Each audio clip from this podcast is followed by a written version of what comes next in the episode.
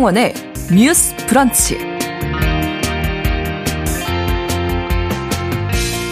안녕하십니까. 아나운서 신성원입니다. 어제 국회에서는 저출산 대응 정책과 관련해 토론회가 열렸습니다. 지난 2005년 저출산 고령사회 기본법이 제정된 이후 17년 동안 관련해 쓴 돈이 332조 원에 이른다고 하는데요. 어제 토론회에선 그동안 추진한 정책의 부족한 부분을 되짚어보고 앞으로 해야 할 정책도 제안했습니다. 그중에는 저출생의 주요 원인으로 성평등 문제가 꼽혔는데요. 유리천장 해소, 동일노동, 동일임금 준수 같은 강력한 성평등 정책이 추진돼야 한다. 이런 의견도 나왔습니다. 첫 번째 뉴스픽에서 토론회에서 나온 저출생 정책의 문제와 해법을 함께 나눠보겠습니다. 산업재해와 관련해 의미 있는 판단이 나와서 짚어봅니다. 전국 600개 무인주차장 이용자들을 상대한 콜센터 상담원이 뇌출혈 진단을 받았는데 이는 업무상 재해가 맞다는 대법원 판단이 나왔는데요.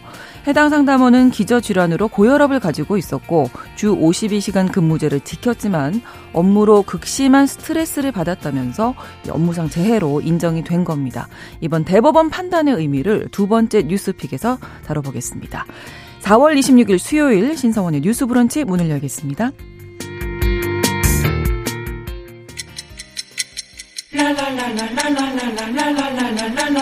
듣고 공감하고 진단합니다. 우리 사회를 바라보는 새로운 시선. 신성원의 뉴스 브런치 뉴스 픽. 뉴스 브런치는 청취자 여러분들과 함께 소통하며 만들어 갑니다. 짧은 문자 50원, 긴 문자 100원이 드는 샵 9730, 우물정 9730번 누르시고 의견 보내주셔도 되고요. 또 라디오와 콩 앱으로도 많이 참여해 주시기 바랍니다. 뉴스픽 수요일에는 시사인 임지영 기자, 강전의 변호사 두 분과 함께합니다. 어서 오세요. 안녕하세요. 네, 안녕하세요. 네. 자, 첫 번째 뉴스픽 어제 국회에서 저출산 대응 정책 관련 토론회 열렸는데 먼저 임 기자님께서 이 토론회 내용부터 정리 좀 해주실까요? 네, 어제 국회에서 제 3회 국가 현안 대토론회가 열렸는데요. 제목 은 이렇습니다. 저출산 대응 정책 해야 할 것과 하지 말아야 할 것좀 음. 명료하죠. 네. 2005년에 저출산 고령사회 기본법이 제정됐는데요. 이후인 2006년부터 2022년까지 그 출산율을 높이기 위해서 정부가 투입한 돈이 332조 원입니다. 음. 그런데 합계 출산율은 1.13명에서 당시 1.13명에서 네. 지금 0.78명까지 하락을 했죠. 그렇죠. 네, 2018년에 1명 미만으로 내려온 이후에 계속해서 하락세입니다. 그러니까 이것은 그동안의 저출생 대응 정책이 잘못되어 왔다는 방증이기도 한데요. 어, 이대로는 안 된다. 해왔던 네. 대로는 안 된다. 음. 인구 문제를 풀기 위해서는 그동안 어떤 노력을 했는지 좀 보고 예산을 뜯어보자 해서 개선점을 모색해 보자는 취지로 마련된 자리였습니다. 네. 이대로는 안 된다 하는 데는 이제 의견이 모아진 건데 자, 그러면 지금 하지 말아야 할 정책 해야 할 것과 하지 말아야 할 것이 있잖아요. 뭘 해야 하지 말아야 하는 건가요? 네, 그 국회 입법 조사처에서 강대훈 사회문화조사실장이 발제자로 나서서 얘기를 했는데요. 네. 모두 네 차례 저출산 고령사회 기본 계획을 분석했습니다. 어, 이건 어, 떤 배경에서 나왔냐면 2005년 5월에 그 인구 위기를 막기 위해서 저출산 고령사회 기본법이 제정됐고요. 2006년부터 우리가 5년 단위로 저출산 고령사회 기본 계획을 수립하고 추진해 왔는데요. 네. 어, 강대훈 실장은 정부 기본 계획에 나와 있는 그 목표라고 할 수 있죠. 모든 세대의 삶의 질 제고 이것이 네. 과도하게 포괄성을 띠고 있다고 말했는데요. 모든 세대의 삶의 네네. 네. 질 제고. 네, 삶의 질 제고인데 네. 그 정책 대상이나 정책 목표가 상이할 수 음, 있고 또뭐 네. 목 세부 과제들도 좀 다를 수 있잖아요. 근데 원칙 없이 망라했다 이렇게 음. 지적을 했습니다. 청년이라고 해도 그 안에서의 어떤 문제점들이 균질하지 않은데 그렇죠. 너무 추상적이다 이런 음. 얘기고요. 음. 또 정책 대상도 지금 기본 계획은 모든 세대와 청년 이렇게 총괄하고 음. 있거든요. 네. 네, 그런 부분에서 좀 명확히 하자는 거였고요. 또 최병권 국회 예산정책처 예산 분석 실장도 나왔는데요.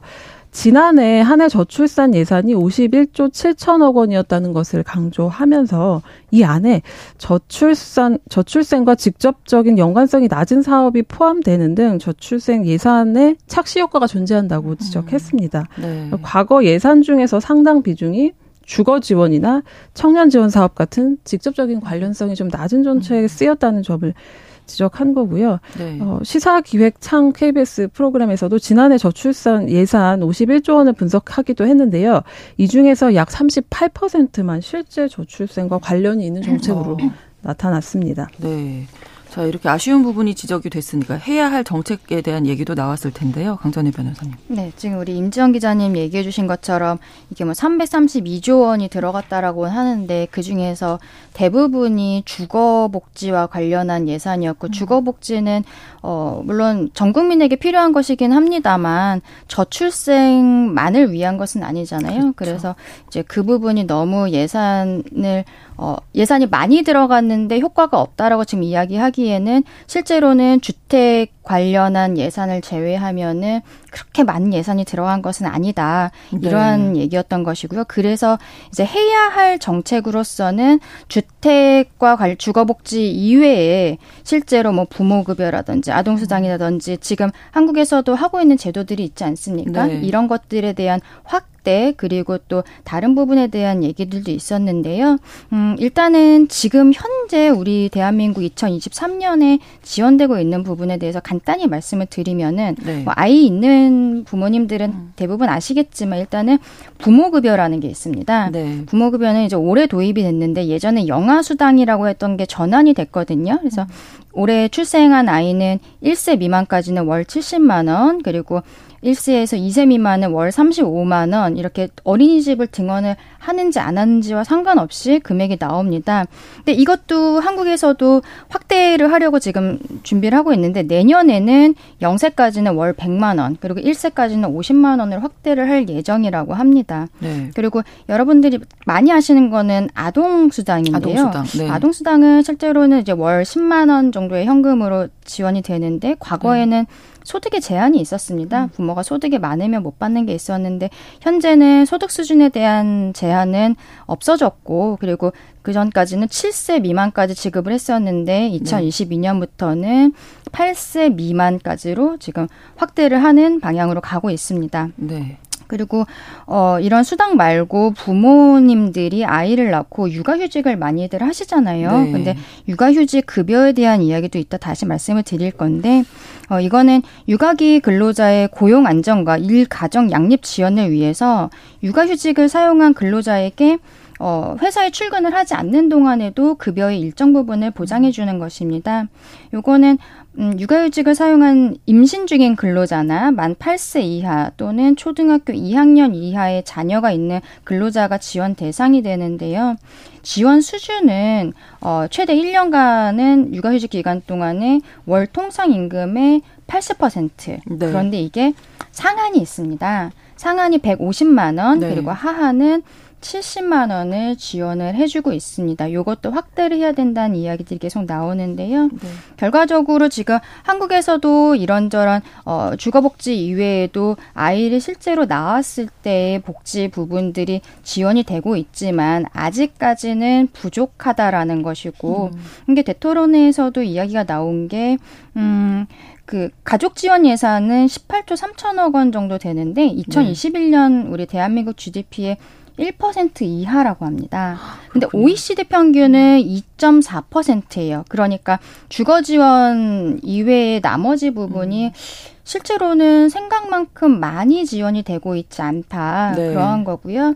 그리고 이제 사회 구조적인 대응을 봤을 때 뭐 고용 문제, 어 고용 안정성 문제는 늘 나오는 얘기고 또 교육 이야기가 나왔습니다. 우리 네.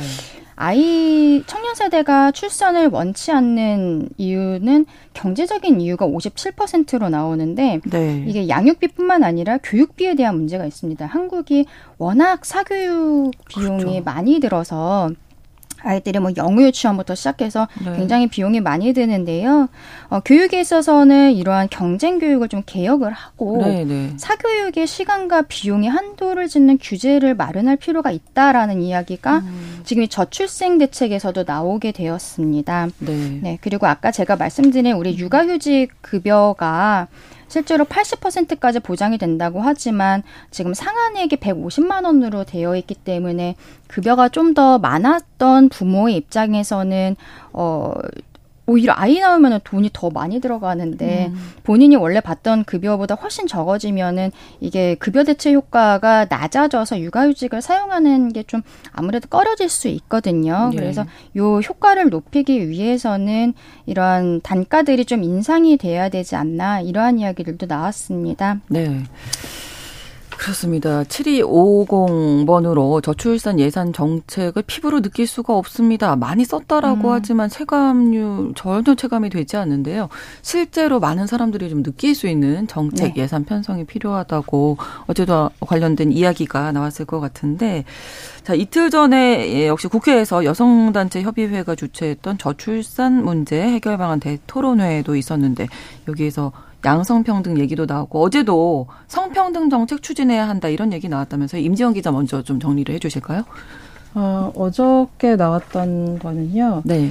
어, 이, 어, 한국 여성단체 협의회 주최로 열렸던 것 같은데요. 네. 국회에서 이제 저출산 문제 해결 방안 대토론회가 열렸고요. 김기현 네. 국민의힘 대표가 네. 참석해서 이제 저출산 문제에 대한 획기적인 대청, 대책 마련이 음. 절실한 시점이라면서 네. 당과 정부 차원의 주택 정책을 세우고 돌봄과 교육을 뒷받침하는 입법안을 내겠다고 밝혔는데요.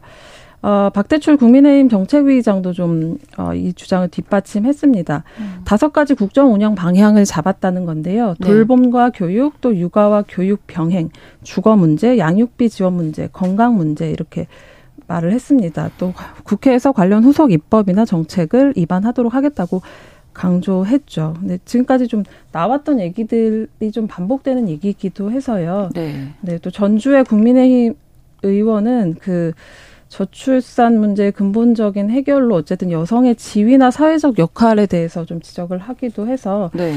네, 고용문화 개선이나 신혼부부 주거 지원, 보육 돌봄 지원 강화, 또 난임 치료 지원에 대한 얘기를 네. 하기도 했습니다. 네. 그러니까 이게 저출생 문제 해결을 위해서 그냥 어떤 금전 지원만이 문제가 아니라 네. 뭐 스웨덴이나 이런 북유럽 같은 경우에 성평등 정책 추진하는 게 도움이 됐다 이런 얘기 나왔다면서요? 네, 그렇습니다. 지금 전재 의원이 어 한국 여성 여성 협의회랑 네. 여성 단체 협의회와 함께 공동 주최를 했었던 대토론회였는데요. 네. 전재 의원이 사실 관련한 법안을 이미 발의를 한 게 있습니다.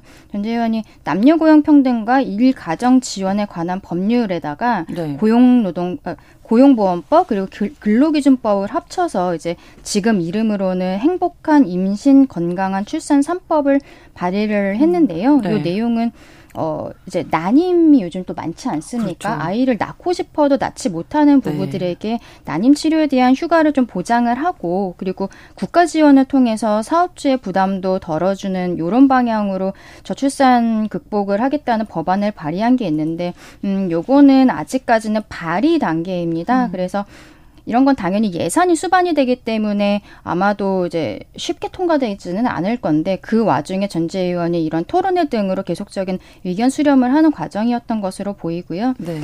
이게 이제 이틀 전에 있었던 토론회입니다. 아까 조금 아까 말씀드렸던 건 바로 전날에 있었던 토론회고요. 네네. 민주당과 국민의힘이 각각 따로 한 것인데 어 결과적으로는 저출생을 극복하기 위한 대책을 이야기하는 게뭐 양육 비용 증가라든지 아니면 일 가정 양립 곤란 요런 거에 대한 이야기들은 대체적으로 일맥상통했는데 음.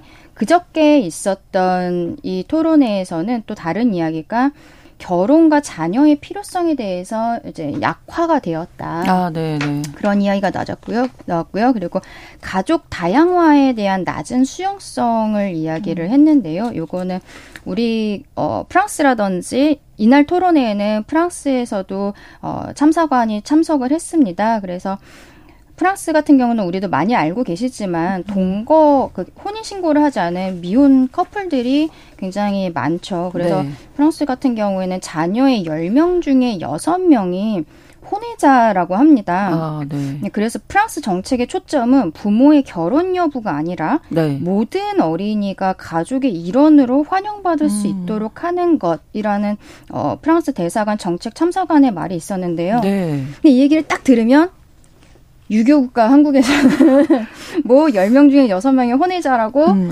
혼외자라는 단어가 등장하는 순간 이제 다른 생각들이. 네네. 네. 그게 지금 이 그저께 있었던 가족 네. 다양화에 대한 낮은 수용성에 대한 네. 이야기인데요. 동거 확률이 높으니까 그런 거죠. 네. 네 근데 이제 한국에서도 네. 어 이제 혼인 법적인 혼인에 대해서 꺼리는 또 문화가 젊은 층에서 조금씩 이제 생기고 있지 않습니까? 그래서 아이가 생기기 전까지는 결혼을 결혼식을 해도 네. 혼인 신고를 하지 않은 이제 사실혼 음. 관계로 지내시는 분들도 굉장히 많은데 네. 거기에 대한 이야기들도 했고요.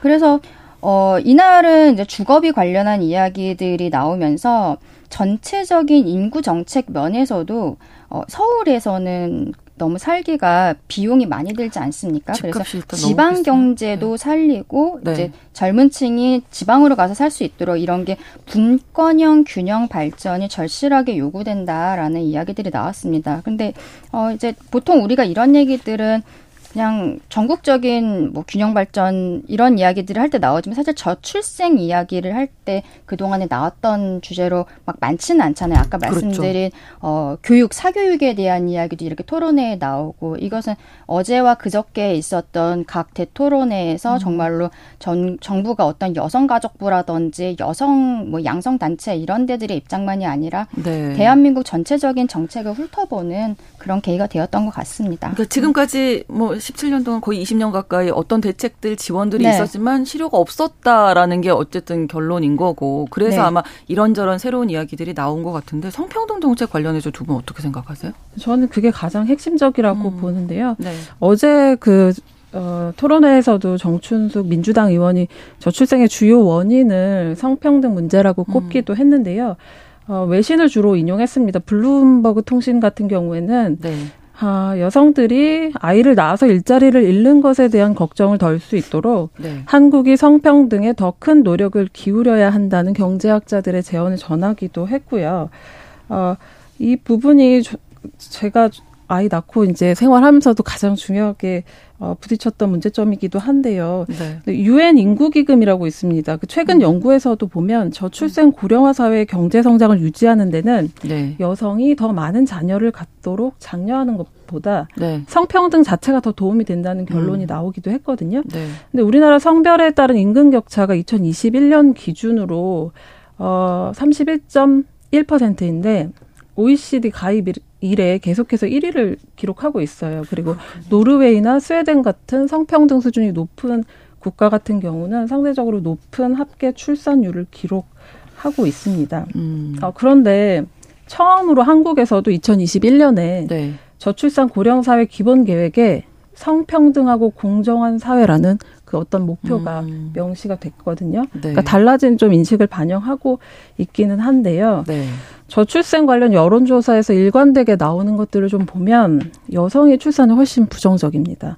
음. 여성이 양육의 일차 책임자고 또 양육과 경력을 동시에 추구하는 게 쉽지 않아서일 건데요. 네. 지금 사회에서는 노동이 어떤 사회적 성취의 수단이기도 하잖아요. 그렇죠. 그래서 이제 결혼과 출산이라는 생애 모델 자체가 사회적 성취가 하고 양립하기가 어렵다고 여기는 것 같습니다. 어, 그리고 여성들에게 결혼과 출산이 어떻게 보면 노동자로서의 생존을 위협하는 위험한 사건처럼 여겨지기까지 해서 이런 문제가 있는 것 같습니다. 그리고 성평등하게 간다는 게 사실 가정 내 평등의 문제만 얘기하는 건 아닌 것 같아요. 그렇죠. 일례로 네. 사회 전체의 문제인 게 되게 사소하지만 일례로 뭔가 기관이나 학교, 뭐 네. 뭐 병원, 뭐 음, 음, 음. 학원 이런 모든 곳에서 사실 무슨 문제가 생기면 엄마가 긴급 상황이 생기면 엄마에게 연락을 하는 음, 네, 게 맞아요. 굉장히 일상적인 그렇죠. 그런 문화거든요. 네, 네. 근데 긴급한 상황이 발생했을 때 누가 달려올 수 있는가 음. 이것도 사실 그렇죠. 어떤 평등의 어떤 문제점이기도 하고 음. 그래서 네, 그런 부분을 좀 언급하고 싶었어요. 네. 네. 그 조금 아까 우리 임 기자님 말씀해주신 유엔 인구기금 보고서 관련해서 저도 조금 말씀을 드리고 싶은데, 네.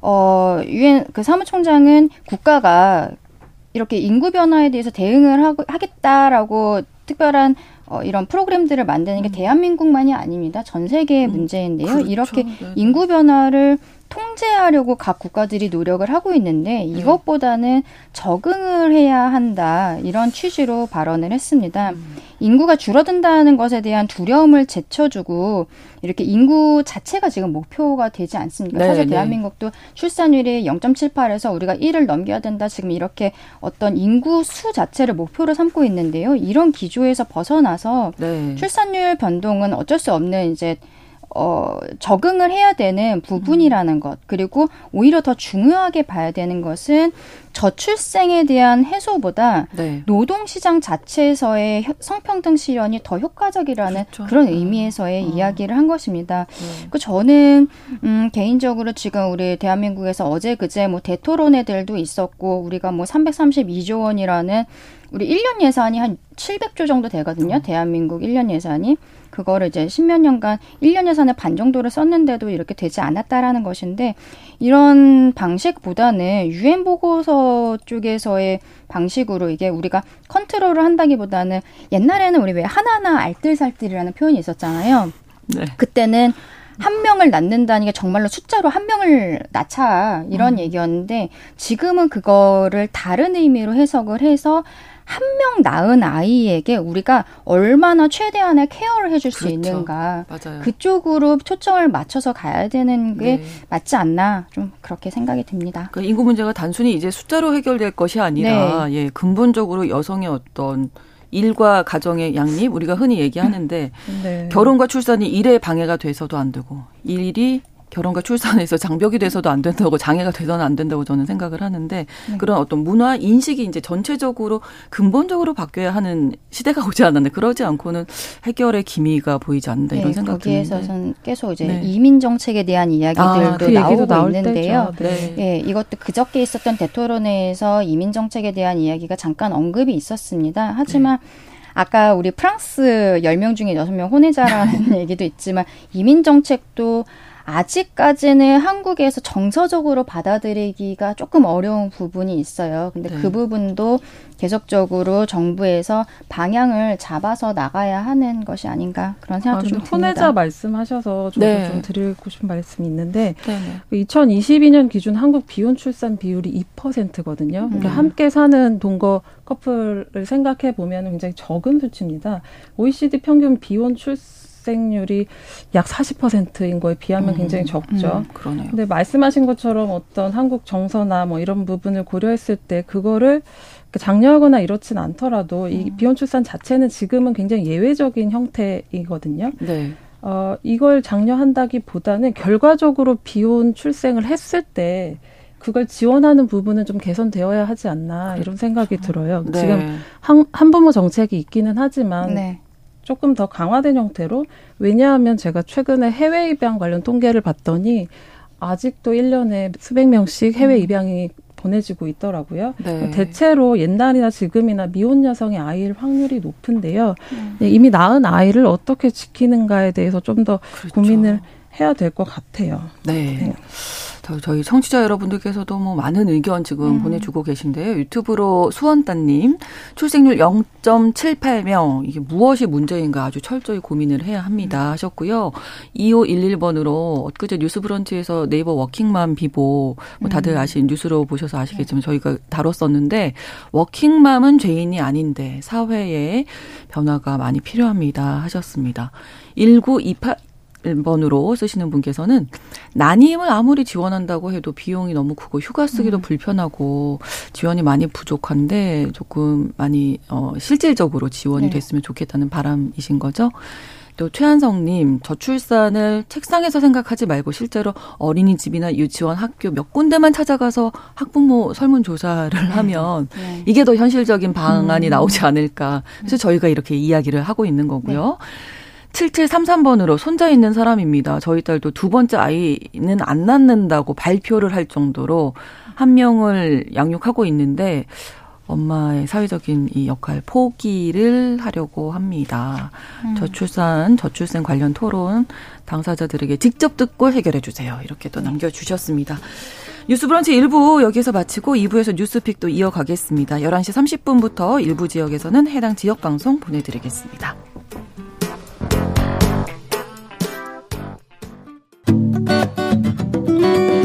여러분은 지금 KBS 1라디오 신성원의 뉴스 브런치를 함께하고 계십니다. 네, 뉴스 브런치 듣고 계십니다. 뉴스픽 첫 번째 순서에서 저출생 관련 여러 토론회가 있어서 이야기 나눴는데 또 한 분 의견을 좀 소개해 주면 1029번으로 어제 초중등 교원 계속 줄고 있다 이런 뉴스도 저희 시간에 전해드렸는데 교육청은 교원수 줄인다고 하는데 교원수를 오히려 늘려서 공교육으로 모든 아이들이 잘 클 수 있게 해야 합니다. 교육 문제 관련해서도 또 근본적인 문제 해결 필요하다고 지적을 해주셨어요. 네. 덧붙일 말씀 두 분께서 있으시면 듣고 다음 뉴스픽으로 네, 넘어갈까요? 저는 사실 아이 낳아 키울 때 이득이라는 게 굉장히 있긴 있거든요. 그런데 이게 눈에 잘 보이지 않고 저희가 눈 맞추고 지금 웃었어요. 예. 이게 매일매일 변하기도 하고 없다고 하긴 저희 네. 아이가 눈에 아른거려서 지금. 눈에 잘 보이지 네. 않기도 하고 설명하기도 좀 맞아요. 어렵고 네, 네. 그런데 아이를 낳았을 때 이제 계산되는 손해는 굉장히 또 명료하거든요. 금방 얘기할 수 있어요. 네. 그래서 이렇게 청년들이 결혼을 안 하려고 하는 게 음. 사실 개인의 어떤 그 이익을 따져봤을 때 굉장히 신중하고 합리적인 선택일 수 있다. 예. 그렇지만 그 결과가 사회적으로는 좀 비합리, 그렇죠. 비합리적인 결과를 가져온다는 건데요. 네. 이렇게 사회 이익하고 개인의 이익이 좀 충돌할 때 정부가 할 일이 네. 개인 그러니까 뭔가를 다 해라 해라 이게 아니라 개인의 네. 선택을 존중하면서도 아이를 낳고 싶은 낳고 싶은데 여건이 안 되는 사람들을 네. 위해서 나서는 거라고 생각하거든요. 그렇죠. 사실은 네. 그런 방향으로 가고 있기도 해요. 정부가 그 3차 기본 계획을 수정하면서 합계 출산율이라는 목표 자체를 없앴거든요. 음, 네. 목표치를 정해놓고 공언하는 나라가 사실 거의 없기 때문에 네. 구체적인 출산율을 목표로 갖는 것 자체가 좀 말이 안 된다 해서 그런 방향으로 가고 있긴 한데요. 네. 기본적으로 얼마를 투입했으니까 얼마를 높여야지 이런 식의 기대를 하긴 좀 어려운 그렇죠. 분위기라는 것에 대해서 좀 음. 네, 알아야 네. 할것 같습니다. 아까 또 중요한 부분 잠깐 까먹은 게 있었는데 네, 네. 결과적으로 아이를 낳고 이렇게 하려면은 우리가 그 노동 시간에 대한 부분도 분명히 음, 좀 정리가 그렇죠. 돼야 될 거라고 생각합니다. 최근에 네. 또뭐 주 69시간까지 네. 그 일을 할 수 있는 법안이 또 올라오기도 해서 여러 가지 문제가 있었는데요. 음, 그 우리가 항상 출산율에 대해서 전국 출산율을 그 검토를 해보면은 공무원들이 많이 살고 있는 세종이 출산율이 굉장히 높게 나오는 것들을 여러 언론에서 보도가 많이 되었었는데 네. 이거는 세종이 아무래도 우리 공무원 사회라는 것이 고용 안정성이 있고 그렇죠. 그리고 네. 뭐주 40시간, 주 50시간, 20시간 예, 이게 있고. 공무원만큼 사실 잘 되는 직장이 그렇게 많지 않잖아요. 그러니까 거기에 있어서 우리가 노동 시간을 지속적으로 줄여가는 부분에 대해서도 네. 출산율의 입장에서도 조금 더 검토를 해봐야 될 것 같습니다. 네. 자, 첫 번째 뉴스픽 여기까지 하고요. 두 번째 뉴스픽 또 산업재해 관련해서 의미 있는 판단이 나와서 짚어보겠습니다. 콜센터 직원이 근무하다가 이제 쓰러졌던 이 것에 대해서 이제 판단이 나온 건데 이 일은 2018년에 있었던 거죠. 네, 2018년 네. 9월입니다. 예. 무인 주차장 안내 콜센터에서 일하던 50대 조모 씨가 계세요. 네. 근데 일하, 일한 지 7개월째 되던 때에 갑자기 근무 중에 오른쪽 반신 마비하고 실어증 증상이 와가지고요. 쓰러져서 병원에 실려갔더니 아. 뇌 기저핵 출혈, 그러니까 뇌출혈 진단을 받았습니다. 어, 이분은 600여 개 그 무인 주차장 가맹업체 전화문의 응대 업무를 해 왔는데요. 네. 당시에는 3교대 근무에서 석간조라고 해서 매일 오후 2시부터 밤 11시까지 야간 근무를 했습니다. 네. 뭐 뇌출혈의 진단을 받은 뒤에 조 씨는 이제 업무로 인한 질병이라면서 근로복지공단에 요양급여 신청을 했는데요. 네. 공단이 두 차례 거절했습니다. 그러니까 산재 신청을 했는데 거절 당한 거고요. 네. 몸 절반이 마비되고 언어 장애가 생겼지만 근로복지공단은 주 52시간 근무 시간이 그 전에 음. 지켜져서 산업재해로 인정하지 않았고요. 그래서 네. 결국 법원에 행정소송을 냈습니다. 네. 이 콜센터 노동자들이 뭐 대표적인 감정. 노동자로 그렇죠. 알려져 있는데 뭐 여러 가지 어려움이 있으셨겠죠. 네. 네. 이 사건에 있어서 그 근로복지공단에서는 요양급여 신청에 대해서 거절을 했기 때문에 어, 이 요양 불승인 처분 취소 소송이라는 거를 음. 그조 씨께서 진행을 하게 되셨는데요. 네. 이건 어떤 뜻이냐면은 어 급여를 요양급여를 달라 이렇게 네. 신청을 했지만 거절을 한 이 근로복지공단의 처분이라고 보는 것입니다. 이 음. 처분에 대해서 아니야 나는 이 요양급여를 받을 자격이 아, 있어라고 네. 하면서 법원의 판단을 받겠다라고 해서 행정소송을 내신 거예요. 네, 그래서 처분을 취소해 달라고. 네, 네. 그래서 요양 불승인 처분을 취소해 달라라는 취소? 행정소송을 내신 건데 요거에 대한 우리 대한민국이 3심제지 않습니까? 네. 1심, 2심, 3심까지 해서 대법원까지 갔는데 대법원 네. 판결에 대해서 지금 언론에 보도가 된 것이고요. 네. 요 사건 경우에는 조금 특이한 것이 1심, 2심에서 해당 사건에 대한 판단이 좀 달랐었습니다. 네. 1심은 서울행정법원에서 있었는데 여기에서는 그 조 씨의 질병과 업무 사이에 인과관계가 있다 이렇게 음. 판단했었어요. 결국 대법원과 같은 의견을 가지고 있었던 것입니다. 네. 하지만 어 근로복지공단에서 항소를 했고요. 그래서 항소심 2심 재판부에서는 이 어, 문제는 이, 그, 이 잠깐 배경을 설명을 해드릴게요. 이 조 씨가 네. 쓰러지기 전에 12주 동안의 일주 평균 업무 시간이 37시간 49분이었습니다. 네. 주 40시간이 되지 않았어요. 이게 네. 굉장히 중요한 쟁점이었는데요. 아. 그래서 항소심 재판부에서는 이렇게 근로 시간이 과로 시가 과로 기준에 해당하지 않는다. 왜냐하면 음. 주 40시간이 되지 않았기 때문인데요. 네. 그리고 이분이 원래 고혈압이 있으셨는데 기저질환이 있으셨죠. 네. 이 이거 고혈압 자체가 이 출혈의 직접적 원인이었다. 이 산재와는 다른 개념이다. 아, 업무상 스트레스가 아니라 기저질환 때문이다. 네, 그리고 네. 이분이 고혈압이 있었는데 음. 고혈압 약, 약을 제대로 복용을 하지 않으셨다고 합니다. 그래서 아. 그런 부분에 있어서도 항소심에서는 어, 이거는 개인적인 문제지 산재로서 처리를 그 근로복지공단에서 처리를 해줄 만한 상황이 아니다라고 하면서 그 원고의 청구를 기각을 했던 것입니다. 네. 그런데 이제 대법원에 가서 이게 다시 1심처럼 뒤집어져서 이조 씨의 손을 들어주게 되었는데요. 네. 대법원에서는 아까 말씀드린 것처럼 근로 시간, 근로 시간이 37 시간밖에 되지 않았던 것은 사실이지만 네. 이게 어떤 절대적인 기준이 되는 것이 아니다라는 음. 말을 했습니다. 어떤 만성적인 과중한 업무나 과도한 스트레스가 기존에 갖고 있었던 고혈압과 겹쳐, 그 겹쳐져서 이러한 뇌출혈을 음. 어, 촉진하고 또 악화시켰을 가능성이 음. 크다 이렇게 네. 본 것입니다. 이거는 고용노동부 고시에서 네. 음, 발병 전 12주 동안의 일주 평균 업무 시간이 52시간을 초과하는 경우 이럴 때 업무 시간이 길어질수록 질병과의 음. 관련성이 증가하는 것으로 보고 있는데요. 네. 이 우리도 일반적인 사람들이 주 52시간제를 하고 있지 않습니까? 근데 이 원고의 경우에는 40시간이 안 되게 근무를 했었다라는 것으로 계속 문제가 되었었던 거예요. 근데 아까 네. 말씀드린 것처럼 결과적으로 대법원에서는 이 업무 시간, 절대적인 이 시간 자체는 업무상 과로 여부를 판단할 때 고려 요소일 뿐이다. 음. 고용노동부 고시에 있지만 이건 하나의 고려 요소일 뿐이고 절대적인 기준이 될 될수 없다라고 하면서 원고의 손을 들어준 것입니다. 네. 그러니까 뭐 사실은 음 콜센터 노동자 관련해서 노동 환경 이야기는 여러 번 나왔었고 네. 감정 노동자 보호 법까지 생겼는데 계속 어 달라지지 않은 모양이에요. 네, 감정 노동 같은 경우는 콜센터 노동자들이 가장 많이 호소하는 문제이기도 그렇죠. 하죠. 네.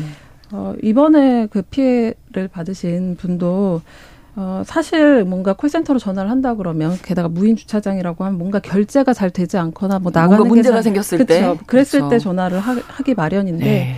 그래서 이분도 이제 어, 폭언이나 성희롱 같은 것들을 들었다 이렇게 얘기하면서 본인이 남긴 기록이 있어요. 왜 주차 아. 차단기를 안 열어주냐면서 욕설을 해서 네. 가슴이 벌렁벌렁 거렸다. 또 차 사고가 났다면서 고래고래 소리를 쳐서 심장이 두근거리고 머리가 아. 아프다. 또 막무가내 출차 요구, 겨우 진정시켰다, 뭐 이런 것들을 기록해 놓으시기도 했거든요. 음. 게다가 또 퇴근이나 뭐 이런 시간하고 겹치는 시간대여가지고 업무 강도가 높기도 음. 했었습니다. 네. 자, 아무튼 뭐 의미 있는 판결이네요. 여러 가지로. 이 대법원 판결이 다른 산재 관련 재판이라든지 노동 현장에 뭐 당연히 영향을 주겠네요. 네, 그럴 수밖에 없을 것으로 보이는 게요. 지금 네. 고용노동부 고시에서 주 52시간을 초과해서 근무를 할 때이 음. 질병과의 연관성을 네. 그 좀 그동안 판단을 해주고 있었는데 52시간이 훨씬 되지 않는 3, 37시간을 음. 일했던 이 원고의 경우에도 네. 손을 들어준 것 이것은 굉장히 음 진보적인 판결이라고 봐야 할 것 같습니다. 네. 그래서 그 동안에 아마도 어, 이 근로복지공단에서 이 원고의 처음에 청구를 신청을 기각을 했었던 이 처분이 있었다고 말씀드렸잖아요. 네. 그때도 네. 아마도 그 주 12주간의 근로 시간에 대한 부분은 분명히 봤을 거예요. 이 고용노동부 고시가 있기 때문에. 네. 그래서 기존에 처음부터 이거를 인정을 해주지 않았었던 게 어떤 음. 디폴트 상태였다면은 이제는 근로복지공단 내에서도 이 대법원 판결이 있기 때문에 그렇죠. 절대적인 시간보다는 이분에 대한 거를 조금 더 세세하게 살피게 될 것으로 음. 보입니다. 업무 네. 강도나 스트레스 이번에 정도. 대법원 네. 판결에서도 네. 어 이제 만성적인 과중한 업무에 해당하는지 여부를 결정할 때 업무 시간 뿐만 아니라 이제 네. 업무 양, 또 음. 강도, 책임, 또 휴일 휴가, 휴무 시간, 교대제, 음. 야간 근로나 근무 형태, 그리고 또 작업 환경 또 근로자의 연령 성별을 아, 종합해서 네네. 판단해야 네. 한다고 굉장히 다양하게 이렇게 음. 남겼거든요. 네. 3928번으로 콜센터 상담원 분들 정말 욕설도 많이 듣고 불쾌한 말 많이 들, 들을 때가 있어서 스트레스로 뇌질환 충분히 겪을 수 있다. 이렇게 또 의견도 보내주셨네요. 수요일에 뉴스픽 시사인 임지영 기자, 강전혜 변호사 두 분과 함께 했습니다. 고맙습니다. 네, 감사합니다. 감사합니다. 신성원의 뉴스 브런치는 여러분과 함께합니다. 짧은 문자 50원, 긴 문자 100원이들은 9730. 무료인 콩앱과 일라디오 유튜브를 통해 참여해 주세요.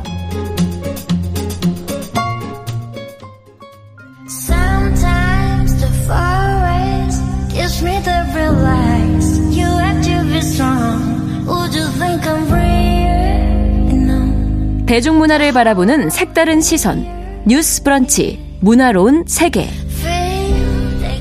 문화로운 세계 오늘도 영화 저널리스트 김현민 기자와 함께하겠습니다. 어서 오세요. 안녕하세요. 자, 뭐 최근에 퀸메이커가 뭐 아주 화제더라고요. 네, 퀸메이커는 김희애 문소리 씨가 주연을 맡은 넷플릭스 정치 드라마죠. 네. 지난 14일 공개된 이후 국내 넷플릭스 1위에 올랐고 뒤이어 인도네시아, 일본, 말레이시아 등에서 1위를 차지하며 전 세계 12개국에서 10위권 안에 안착했는데요. 네. 전 세계로 보면 비영어권 TV 부분 1위를 해당하는 1위에 해당하는 기록이고요. 어, 네. 아무래도 부부의 세계 이후에 김, 김희애 씨의 신작인데다가 여성들이 주인공인 정치쇼라는 점이 새롭게 다가간 것 같습니다. 네, 일단 내용이 궁금합니다. 네, 김희애 씨가 맡은 역할은 황도희라는 인물인데요. 그 대기업의 전략 기획실 실장이에요. 네. 기업의 이미지 메이커로 온갖 더러운 일을 맡아서 하는 권모 술수에 능한 인물이죠.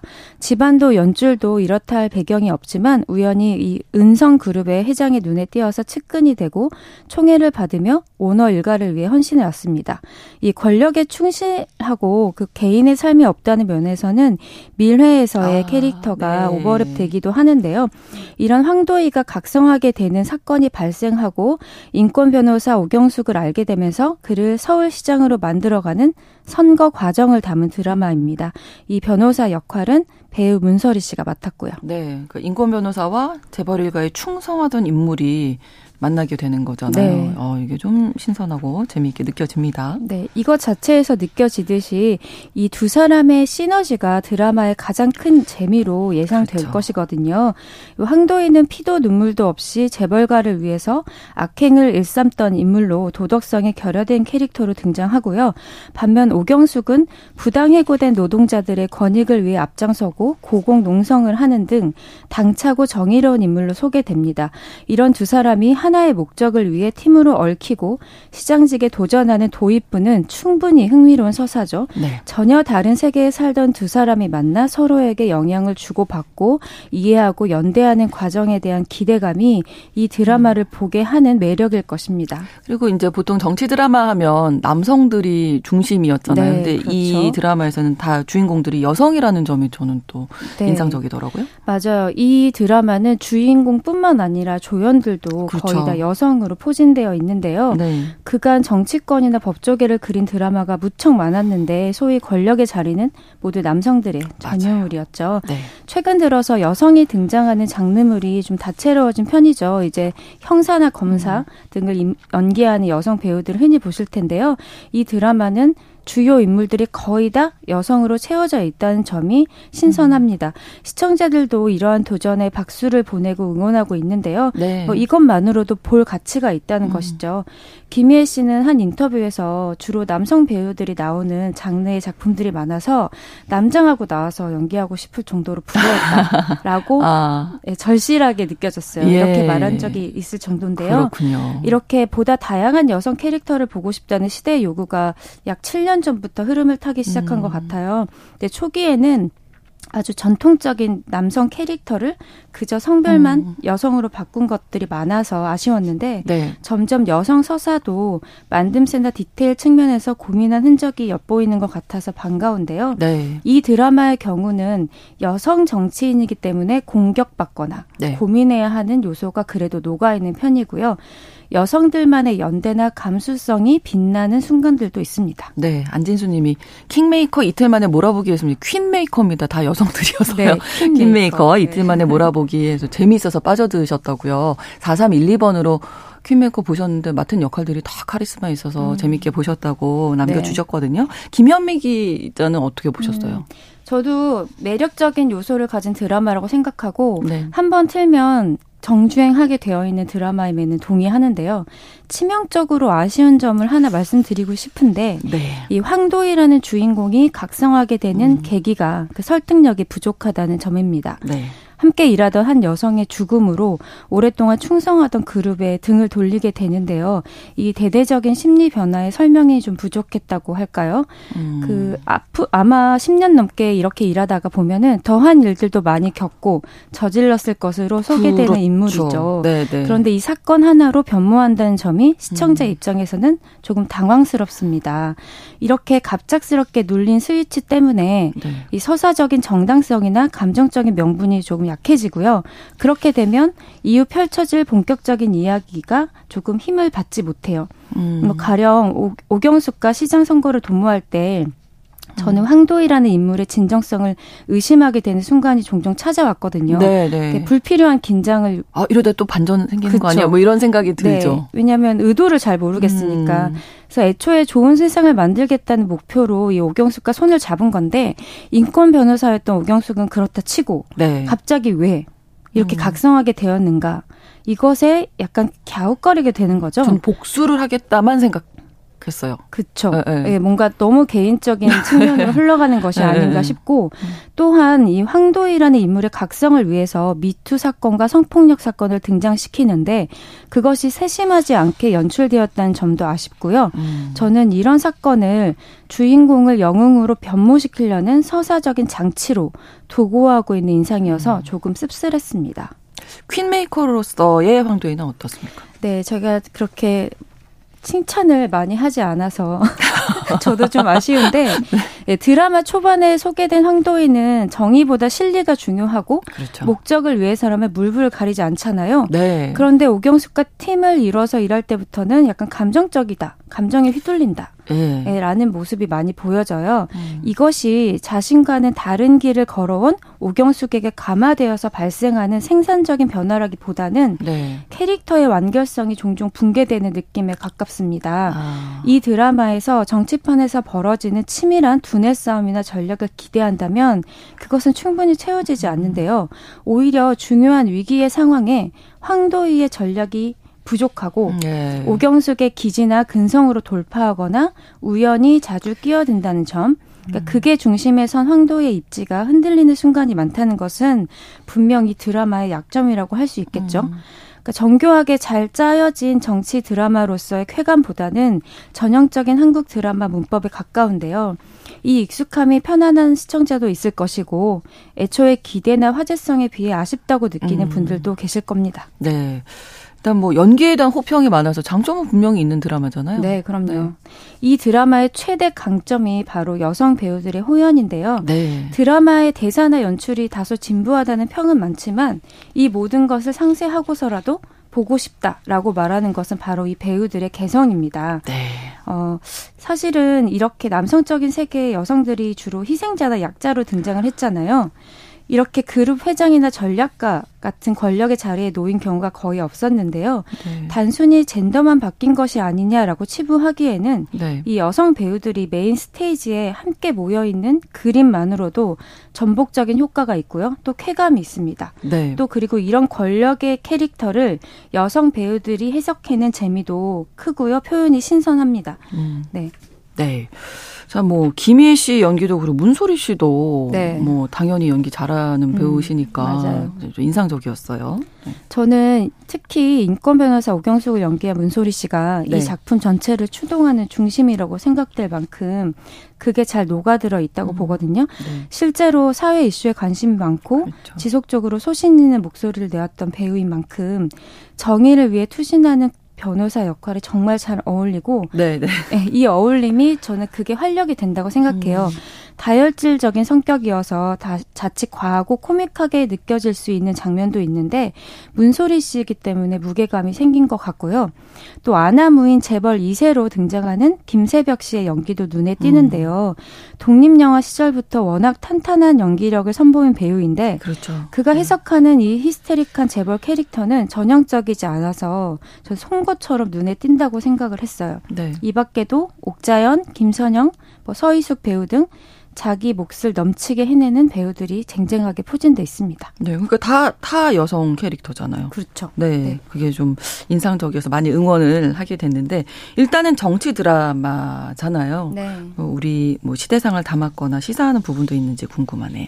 네, 이 드라마를 1화부터 보신 분들은 뭐 네. 적폐 세력, 재벌의 갑질 논란, 네. 네거티브 정치, 폭로 비방전, 우리가 흔히 뉴스나 다른 작품들을 통해서 보았던 현실이 잘 모사되어 있어요. 네. 그러나 그것에서 그 피상적인 이미지에서 한 발 더 들어간 깊이나 성찰 혹은 우리가 이런 정치극에 기대하는 정치 전문가들의 음. 면모가 들어있느냐 하면 네. 그것은 충분하지 않아서 저는 우리가 이미 알고 있는 수준에 머물러 있기 때문에 네. 약간 클리셰로 느껴진다. 아. 네, 이런 생각이 들었습니다. 뻔하다. 이렇게.